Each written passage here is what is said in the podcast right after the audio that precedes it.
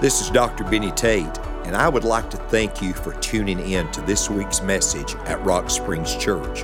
Wherever you are, I hope this message encourages you and helps you grow in your walk with God. Here's this week's message from Rock Springs Church.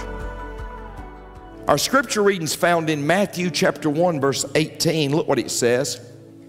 Now the birth of Jesus Christ was on the wise when as his mother Mary was espoused to Joseph before they came together she was found with child of the Holy Ghost. And Joseph her husband being a just man and not willing to make her a public example was minded to put her away privately. But while he thought on these things, behold, the angel of the Lord appeared unto him in a dream, saying, Joseph, thou son of David, fear not to take unto thee Mary thy wife, for that which is conceived in her is of the Holy Ghost. And she shall bring forth a son, and shall call his name Jesus, for he shall save his people from their sins. Now, all this was done that it might be fulfilled, which was spoken of the Lord by the prophet, saying, Isaiah said 700 years before, a virgin shall be with child and shall bring forth a son, and they're going to call his name Emmanuel, being interpreted, God is with us. And Joseph, being raised from sleep, did as the angel of the Lord had bidden him, and took him his wife, and knew her not till she had brought forth her firstborn son. Look, and he called his name Jesus. Let us pray. God, we want you to be glorified. Speak to us and through us. And for all you do, we're going to praise you. For I pray this prayer in Christ's name for Jesus' sake. Amen. You may be seated. I want to talk to you about the man Jesus called daddy. The man Jesus called daddy. I heard about a guy one time, he, said he and his wife got into an argument. he actually said these words He said, Pastor Benny, my wife and I had words. He said, I just didn't get to use mine. Listen, there's a man in the Bible, and there's not one record of him saying a word. There's not a record of this man literally saying one word in the Bible. But he's the only man in the entire Word of God that Jesus called daddy. His name was Joseph. His name was Joseph. Not one record of him saying anything. Now, listen, we don't know a whole lot about Joseph. We do know this he was a poor man. He was a very poor man because after Jesus was born and the 40 days of purification had to pass, a lady, if she had a baby for 40 days, she was considered unclean. Listen to this if she had a boy, 40 days she was considered unclean. If she had a girl for 80 days, she was considered unclean. So after 40 days, the purification takes place and they go to the temple. And normally, a family who had means would offer up a lamb.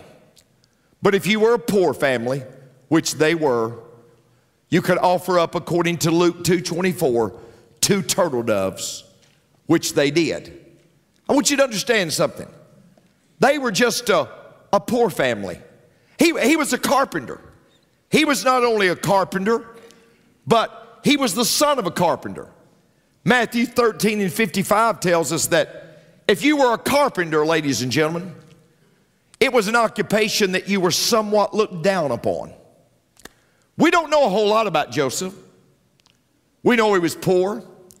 We know he was a carpenter. But we know there were 250 million people on the earth, and God chose him. God chose him. And I've often thought, how did he feel when God chose him?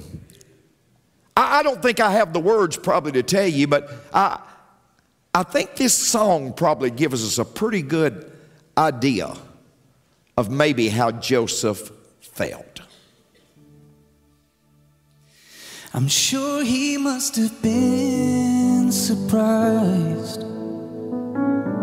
at where this road had taken him.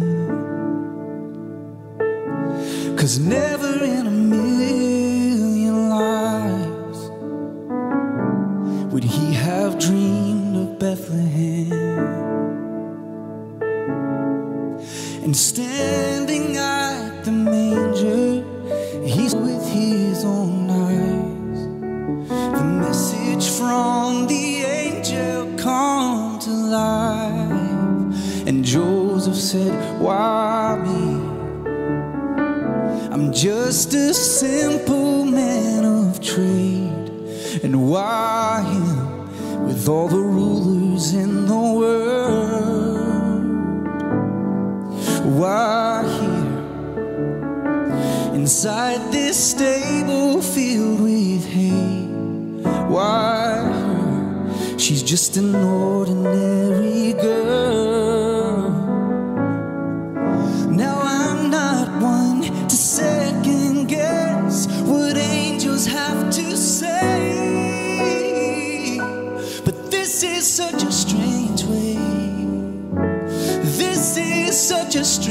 Way.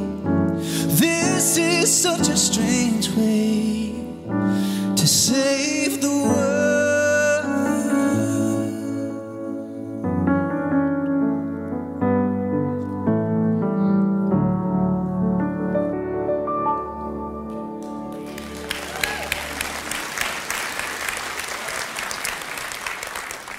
My mother used to say that actions are louder than words. And I want you to know something. Even though Joseph never said anything, his actions said volumes. I, I want to give you five things that we learn from the only man in the Bible that Jesus called daddy. The first thing I want you to see is this I want you to see his relationship with God. His relationship with God. See, why, why did God choose him? Well, the Bible tells us in verse 19 that he was a just or he was a righteous man. I'll tell you why I believe God chose him because God knew in his sovereignty he could trust Joseph to do what's right. He could trust Joseph to do what's right. And I want you to know something God is still looking for people who will do the right thing. God is still looking for people who will do the right thing. Second Chronicles 16 and 9 says this For the eyes of the Lord, for the eyes of the Lord look to and fro throughout the whole earth to show himself strong on the behalf of them whose heart is perfect, are committed toward him, are loyal toward him. God is still looking for people to do what's right. See, there's two types of righteousness there's positional righteousness. When you come to know Christ, when you come to know Christ, God gets your sins and we get His righteousness. We get the righteousness of Jesus Christ. 2 Corinthians 5 and 21 says, For He made Him to be sin for us, who knew no sin, that we might be made the righteousness of God in Him. See, there is positional righteousness that we have as a believer. But then, ladies and gentlemen, there's practical righteousness. What is that, Pastor? It's simply doing the right thing. Uh, uh, you know, uh, reputation's what other people think, but character is what we really are. And I am convinced that if, if we will take care of our character, God will take care of our reputation. if you just take care of your character, just do the right thing. There's a verse that's often misquoted. It's in 1 Timothy 6 and 10. Or it talks about in 1 Timothy 6 and 10, I've heard people say that uh, money's the root of all evil. Well, the Bible doesn't say that. The Bible says it's the love of money. It's, the, it's not wrong to possess things, it's wrong when things possess you. No, no, it's, uh, it, it, it, it's not, money's not evil. Money's neutral. It's what we do with it that makes, whether it's positive or negative. But you know, the Bible says that The love of money is the root of all evil. But then he jumps down in the next verse and he says, Follow after righteousness. What's he saying, ladies and gentlemen? He's saying, Do the right thing. My biological father used to say that a dollar bill is the best yardstick for measuring the integrity of any individual. It's doing the right thing. Years ago, I went to hear a great speaker speak. He was a, he was a war general. His name was Norman Schwarzkopf. They called him Stormin' Norman during the Desert Storm War.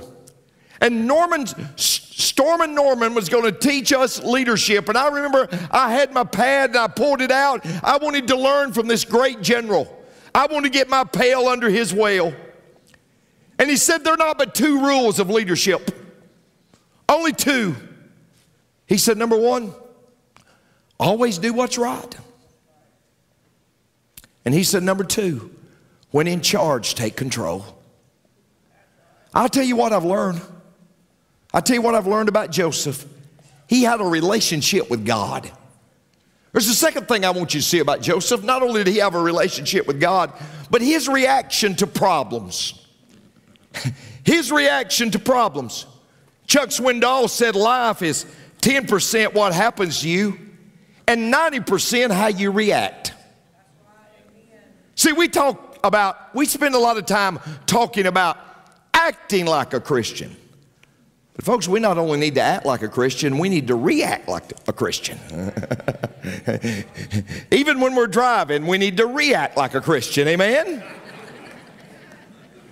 we need to react like a Christian. And here's what Mary says Joseph, I, I, I'm going to have a baby. I'm going to have a baby. Now, now let me ex- explain something. In biblical days, marriage was a threefold process. There was the, there was the spousal choice. For the most part, the parents chose. The parents chose who their children would marry. For the most part. So that was the first phase. And then there was the betrothal phase. That was the engagement phase. You said, Pastor Benny, it's just like an engagement period, isn't it? No, no, no. It's far more serious. It was a one year period. There could be no physical relationship. And in order to break a betrothal period, there had to be a divorce. And then, of course, there was the marriage. And Mary says, in the betrothal period, when Joseph knew they had had no relations, I'm with child. I'm with child. And I've always been amazed by how Joseph reacted. He reacted properly. Now, here's what I'll say, and I'll go to the next point. Always remember this those closest to you will test your relationship with God more than anybody else. Those closest to you will test your relationship with God more than anybody else. You say, Pastor, I want to I want to be a good Christian at work. I want to be a good Christian in the community. I want to Hey, hey, come up real close. If you can be a good Christian at home, you can be a good Christian anywhere. Because the most difficult place to be a good Christian is being a good Christian in the home. But we need to be a good Christian in the home. Joseph had some options. Do you realize he could have stoned her? He could have had her stoned because adultery and fornication was a capital offense. And by the way, folks, I know it's 2021, but it still breaks God's law. He could have put her away publicly. He could have gone on Facebook and said, I'm not the daddy. Everything else is on Facebook. Amen. I'm not the daddy. Oh, I got a bunch of likes on that. I got a like, like, like, like.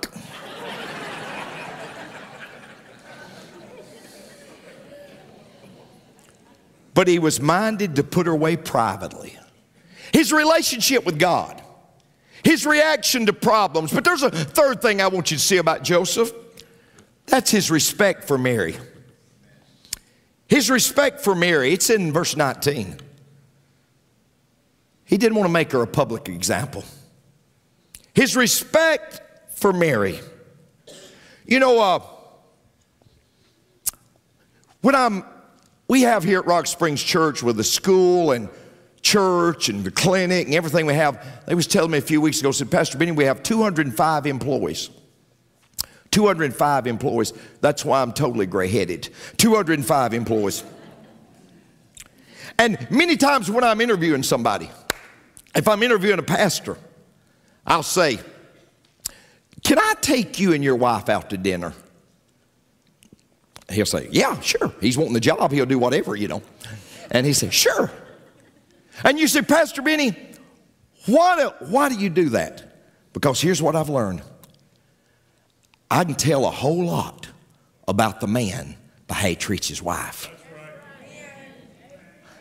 I, I can tell a whole lot. I, I, I can tell a whole lot about the man by how he treats his wife. Now, get this, folks. I've never thought about it in this light before. But I've never thought about it in all my years of preaching. I've never thought about it in this light. The Bible says in that verse that he didn't want to make her a public example. Now, now you got to understand, folks, in verse 19, the angel hadn't been to him. In verse 19, the angel hadn't been to him. In verse 19, he thought she had been unfaithful to him. In verse 19, he thought she had messed up. But even thinking and believing she had messed up, he said, I don't want to make a public example of her. I want it to be private. How many times, folks, people mess up and then we want to tell everybody? We want to tell everybody. Oh, come on. I know where I'm preaching from. We do it, we do it in code. We do it in form of a, I just want to tell you about her so you can pray about it. I've got a Greek word for that hogwash. No, no. He said, I don't want to make it public. I don't want to make it public. Something's wrong with the church when we shoot our wounded. And when people mess up, we want to do everything in our power to make it public.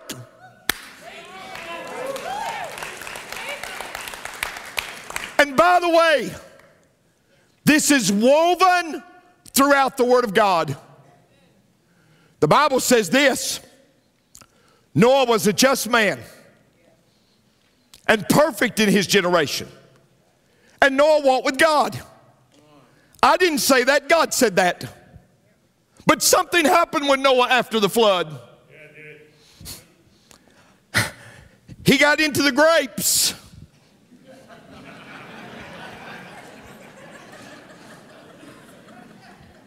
I mean, do you, do you folks ever read the Bible?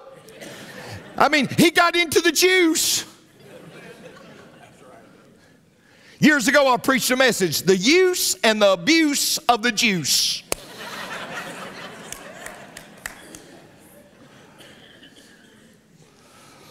He got into the juice.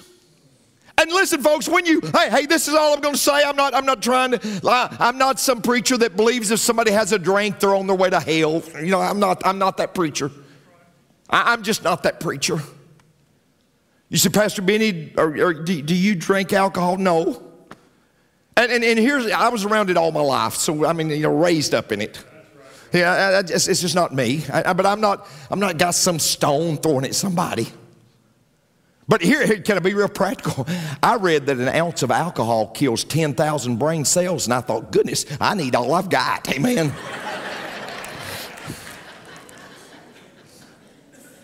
But look, Noah got in the juice, and before you know it, he was naked.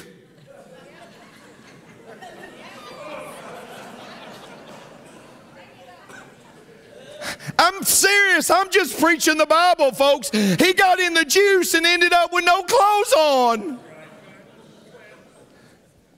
And the Bible says Ham goes in, his son Ham goes in and ridicules his daddy and comes out and ridicules him by telling his two brothers.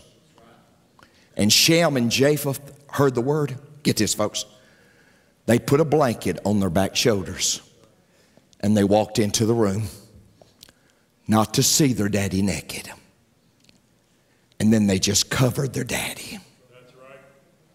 And the Bible says this Ham was cursed, but they were blessed. We better be very careful about trying to make somebody else's sin public. We better be very careful about trying. Hey, by the way, this, I could preach an entire series on what I'm preaching on right now. Yes, it, it's relevant. It's relevant. Uh, uh don't nobody drop your head. I'll let you know when we're going to pray. It's relevant.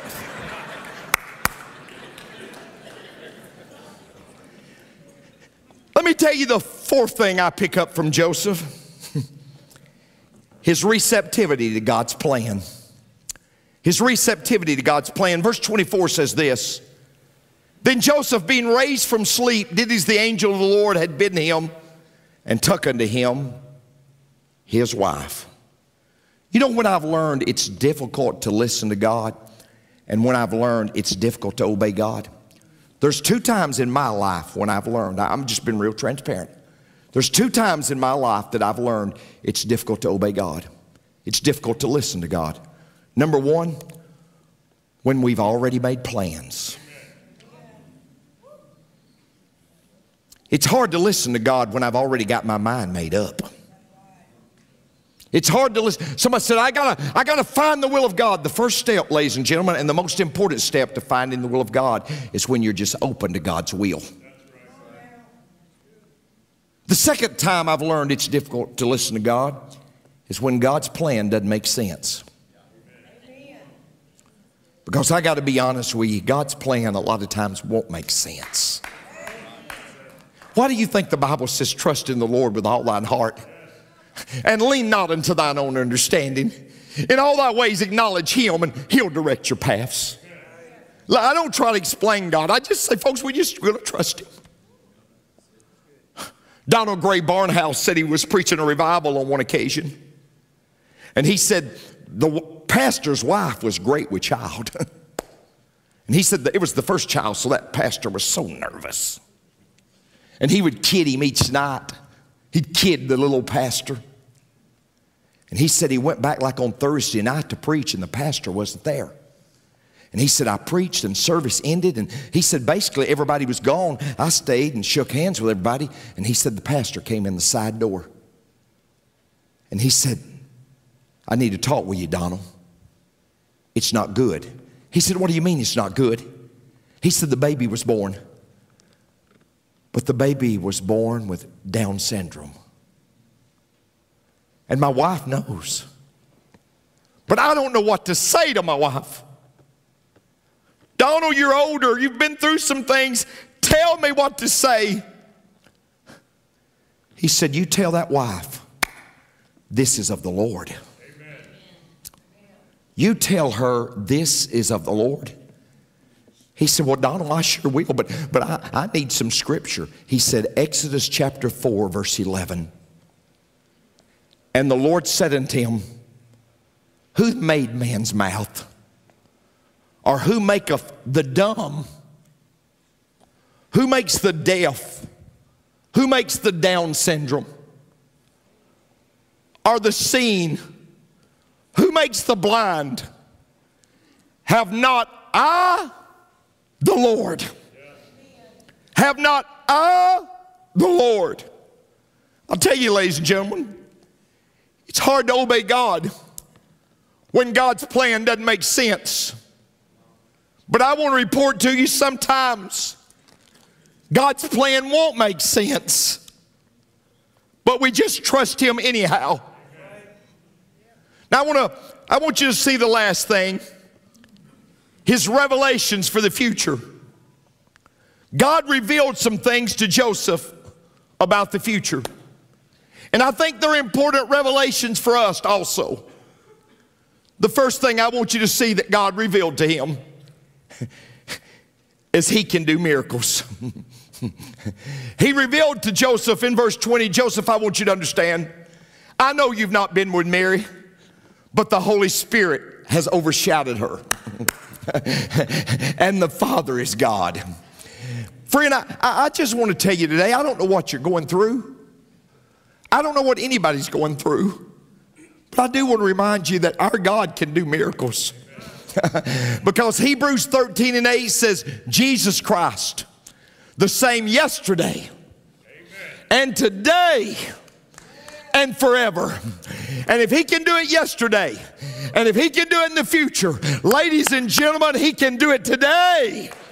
He can do it today. You said, Pastor Benny, I can't get victory in this area of my life. Yes, you can, because He is a God of miracles. Let me tell you the second thing that Joseph was revealed. Joseph learned that he's not only going to, he's not only your son, but he's also your Savior. he said in verse 21, get this, Joe. He shall bring forth a son and shall call his name Jesus, and he shall save his people from their sins. I'm so grateful it didn't say in their sins but it said from their sins. From their sins. This, oh, Pastor, this vice, this hold on me, I, I just can't overcome it. No, you can't on your own, but you can through the power of Jesus Christ. You can through the power of Jesus Christ. You know what Christmas is about? Christmas is about John 3:16. For God so loved the world that he gave his only begotten son that whosoever believeth in him should not perish, but have everlasting life. I'll give you something to think about, folks. In that verse, you get the gospel. you want the gospel? It's in John 3:16. For God so loved the world. Wait, that he gave his only begotten Son, that whosoever believeth in him should not perish, but have everlasting life. you want the gospel? There is the gospel that God so loved the world that he gave his only begotten Son, that whosoever believeth in him should not perish, but have everlasting life. You want to know what Christmas is about? That's what Christmas is about. You know what I learned, folks, as I was breaking this little 25 word verse down? The first 12 words have everything to do with God. For God so loved the world that he gave his only begotten. The first 12 words, ladies and gentlemen, have everything to do with God. But the last 12,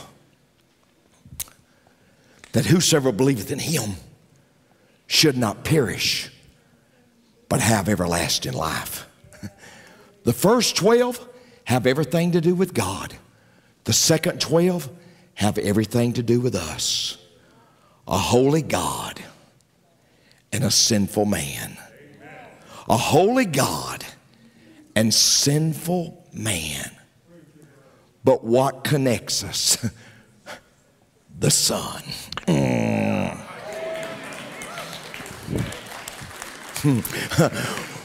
what connects this holy God with sinful man?